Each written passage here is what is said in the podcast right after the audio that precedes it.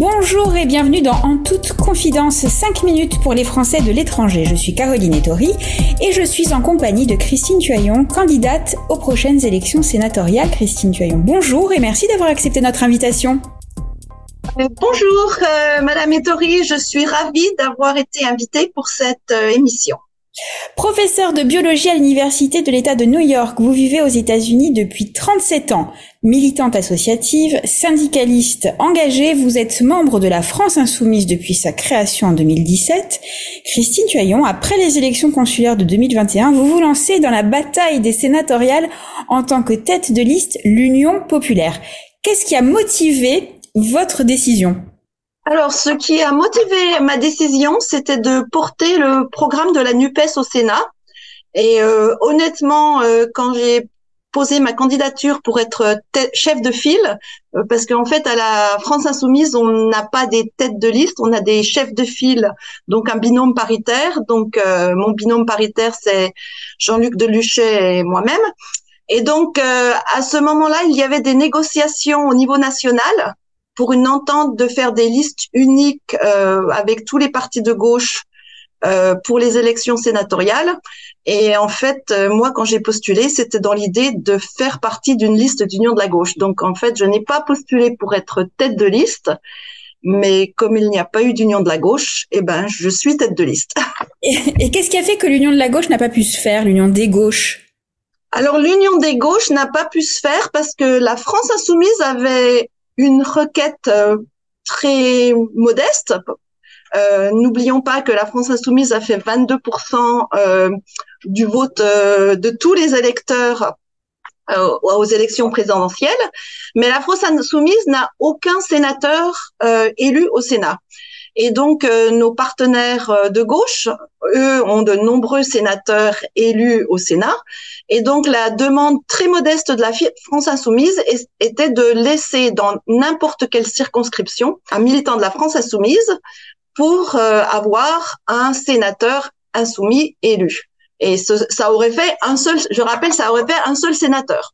Et donc, euh, malgré les négociations, euh, aucun de nos partenaires n'a voulu céder la place. Donc, pas d'union au niveau national. Donc, nous avons fait une liste. voilà. À part. Parlons du fond maintenant, Christine. La dimension écologique tient une part importante dans vos engagements, notamment associatifs. Vous, sénatrice, comment se traduirait-elle dans votre action politique? Et je corse un peu le tout dans votre action politique en faveur des Français de l'étranger. Alors, euh, bah déjà le dérèglement climatique et, la perte de la biodiversité euh, nous affectent tous partout dans le monde, hein, qu'on soit en France ou qu'on soit à l'étranger. Euh, à l'étranger, il y a des Français qui peuvent euh, être soumis à des feux de forêt. Il peut y avoir des vagues de chaleur.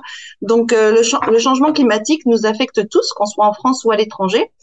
Et donc, au Sénat, euh, j'aimerais porter euh, la, une loi pour la, une bifurcation écologique et radicale.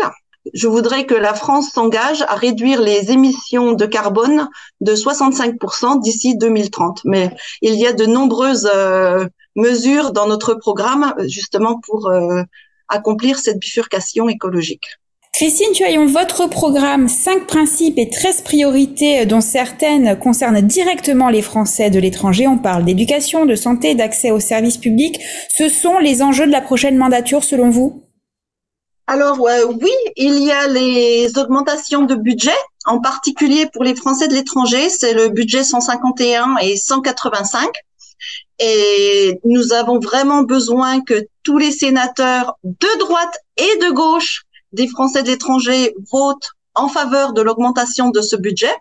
Malheureusement, dans le passé, seuls les sénateurs de gauche votaient pour une augmentation de ces budgets. Donc, euh, nous espérons que dans le futur, tous les sénateurs de l'étranger voteront en cette faveur. Euh, pour conclure en toute confidence, Christine Tuaillon, comment envisagez-vous votre rôle de promotrice de la France à l'étranger?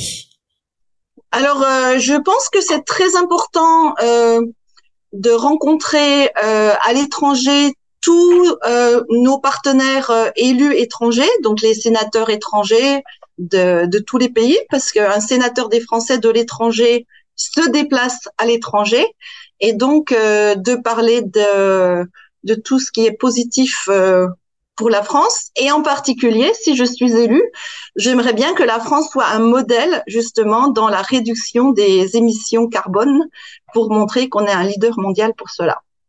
Euh, Christine Chaillon, merci d'avoir répondu à nos questions. En toute confidence, 5 minutes pour les Français de l'étranger, c'est fini pour aujourd'hui. On se retrouve très bientôt, toujours sur lesfrançais.presse. Merci beaucoup.